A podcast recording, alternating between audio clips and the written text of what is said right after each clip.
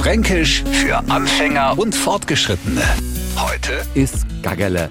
Ostern steht vor der Tür, für viele von uns das schönste Fest im Jahr. Alles schön bunt, der Osterhas kommt und bringt uns, ja genau, Gaggerle. Warum jetzt der Has und nicht das Huhn, ist jetzt nicht so wichtig. Wenn wir was kriegen, noch ist uns erst einmal wurscht, von wem es kommt. Und mit dem Gaggerler können wir endlich einmal beweisen, dass wir gar nicht so mundfaul sind, wie es immer hast.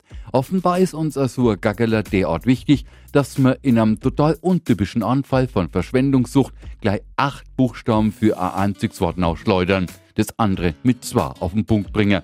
Für Auswärtige gelten wir Franken als einsilbig und wortkarg. Das können Sie getrost vergessen, wie dieses Beispiel eben gezeigt hat. Wir brauchen drei Silben für ein Wort, Gaggerle, für das Sie nur eine kennen, Ei. Fränkisch für Anfänger und Fortgeschrittene.